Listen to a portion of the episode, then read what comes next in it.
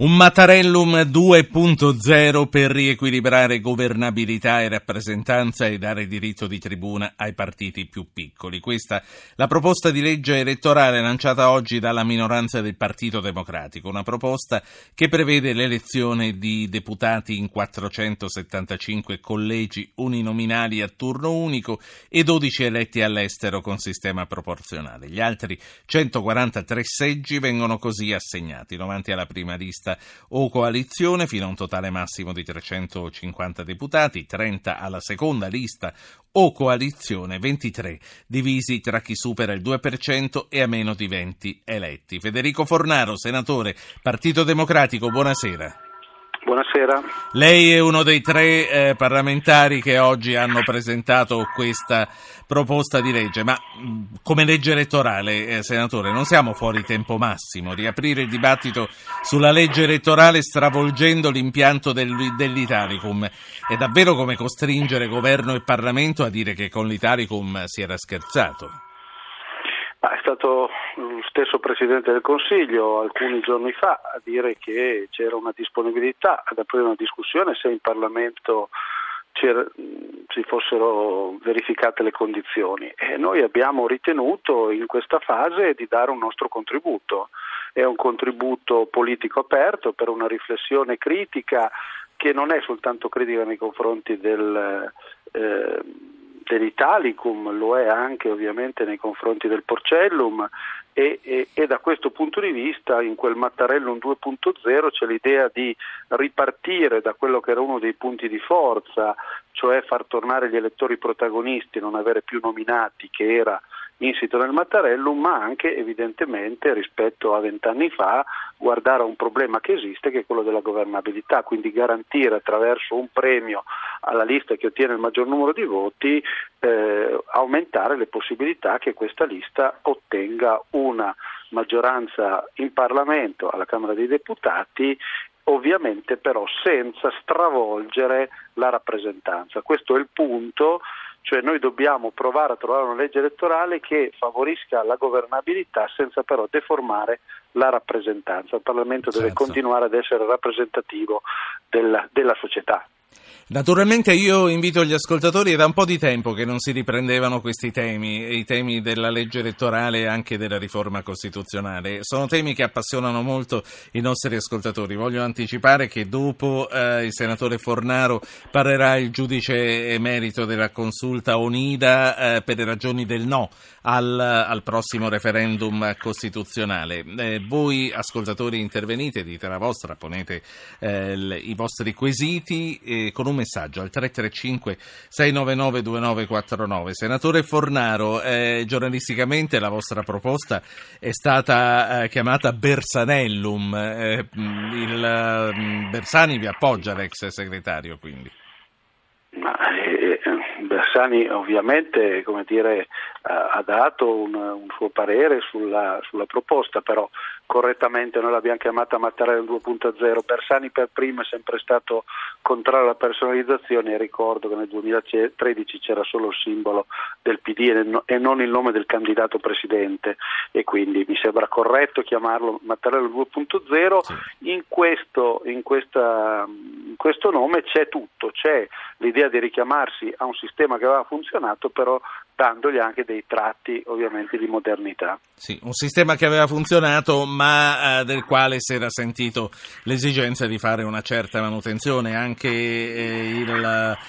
Uh, questo sistema comunque aveva prodotto qualche, qualche piccolo problema. Ma e infatti noi interveniamo proprio nella direzione di dare un sostegno, un premio, un premio di governabilità che il Mattarellum originale non aveva.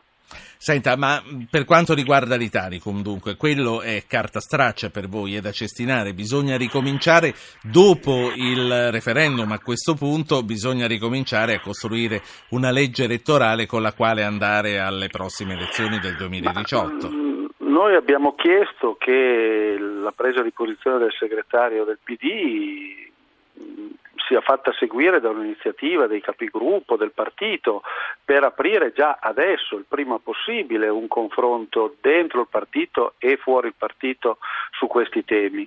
Guardi, andando in giro nei territori, una delle obiezioni che anche tra gli elettori simpatizzanti del PD si sentono rispetto alla riforma costituzionale è proprio quello che con un brutto termine è chiamato il combinato, il combinato tra legge elettorale e riforma elettorale. In particolare uno dei difetti che noi abbiamo denunciato in tempi non sospetti, perché ricordo che la minoranza del PD non ha votato in Parlamento l'Italicum, ehm, uno dei difetti era proprio il fatto che quel, con l'Italicum il Parlamento sarà, sarebbe in, in, larga parte, tra il 50 e il 60%, composto da nominati, cioè da persone che non sono scelte dai cittadini.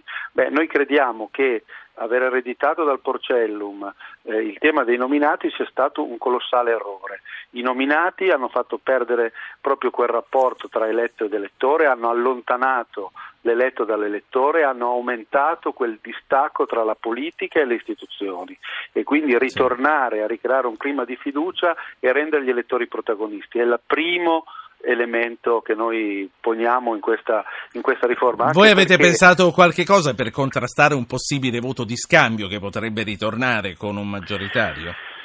Allora, da questo punto di vista eh, il voto di scambio è un problema reale, soprattutto in alcune aree del Paese, non lo si risolve con le preferenze da questo punto di vista, lo si può eh, e mh, totalmente, evidentemente non è un problema che può essere diciamo, risolto co- semplicemente con la legge elettorale.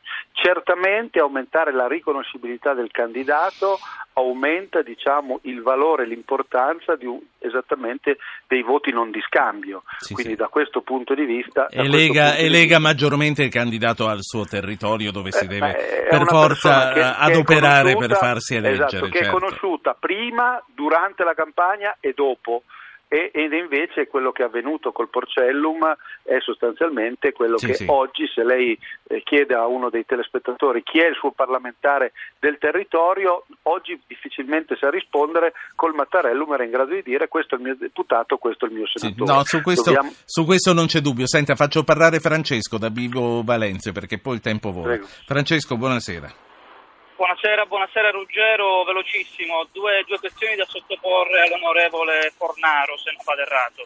Eh, la prima, eh, la questione temporale, diciamo, perché, eh, ed è un po' banale la domanda, perché eh, accingersi ora a modifiche sull'Italicum dopo che è entrato in vigore il primo luglio, dopo che il Parlamento ha discusso in maniera autorevole e con eh, l'audizione di, di tanti esperti, non solo eh, politologi e costituzionalisti ma anche in Parlamento. Sì. E poi la seconda domanda, eh, quali sono le prospettive di questo Mattarellum 2.0 in Parlamento? Eh, che numeri pensate di avere certo. quando ci sono delle forze politiche come il Movimento 5 Stelle, eh, Forza Italia eh, e il PD che eh, sono sfavorevoli diciamo, per, un, per, un, discorso di certo. consenso elettorale eh, sul Perché territorio. ognuno Una poi forza... eh, valuta le sue convenienze.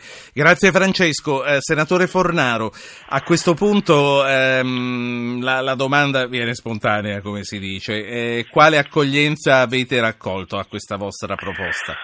Guardi, noi abbiamo fatto una scelta che è stata quella di non fare nessuna attività diciamo, di diplomazia sotterranea, anche perché eh, insomma, siamo una minoranza del partito, non siamo il partito. Coscienti quindi, di esserlo, sì. Eh, una scelta di correttezza. Quindi oggi diciamo, l'abbiamo presentata alla stampa e in qualche modo da oggi inizierà un'interlocuzione con chi vorrà per vedere se ci sono le condizioni. Abbiamo prima di iniziare la, la conferenza stampa inviato tutta la documentazione ai capigruppo, al segretario del partito, al ministro per le riforme, cioè innanzitutto all'interno del nostro partito. Alcuni segnali in realtà sono già venuti in questi giorni dopo l'uscita di alcune indiscrezioni e sono segnali che comunque dicono che un contributo alla discussione è benvenuto. Perché ora, chiede il radioascoltatore? Beh, intanto credo che sia aperta una discussione, innanzitutto nel Paese dopo le amministrative. Noi onestamente questo problema l'avevamo posto già prima, a differenza di altri, cioè il tema se il ballottaggio sia una sì. soluzione, cioè se il ballottaggio risolva i problemi. A nostro giudizio il ballottaggio rischia di amplificare i problemi, cioè di rendere una piccola minoranza, oggi il Movimento 5 Stelle e domani un'altra forza, eh, da questo punto di vista non cambia, o comunque eh, quello che si, no, quello verificato in, quest- in questo momento è che il ballottaggio è diventato un tutti contro uno. Sì. Mentre storicamente non l'abbiamo ancora avuto comunque, sì, eh, siamo in tempo. Diciamo ormai sì. siamo fatti. Le prospettive quindi in Parlamento, io credo che noi non abbiamo riproposto la nostra posizione tradizionale. No, no, state pensando di, di, proporre eh, un'altra cosa. Abbiamo È tutto provato, insomma, se, tu, se, tutti fanno un passo indietro, senatore Fornaro, io a questo punto, siccome ho capito, hanno capito i nostri ascoltatori, la saluto e la ringrazio per averci portato questa proposta. Ora, ci, grazie senatore Fornaro.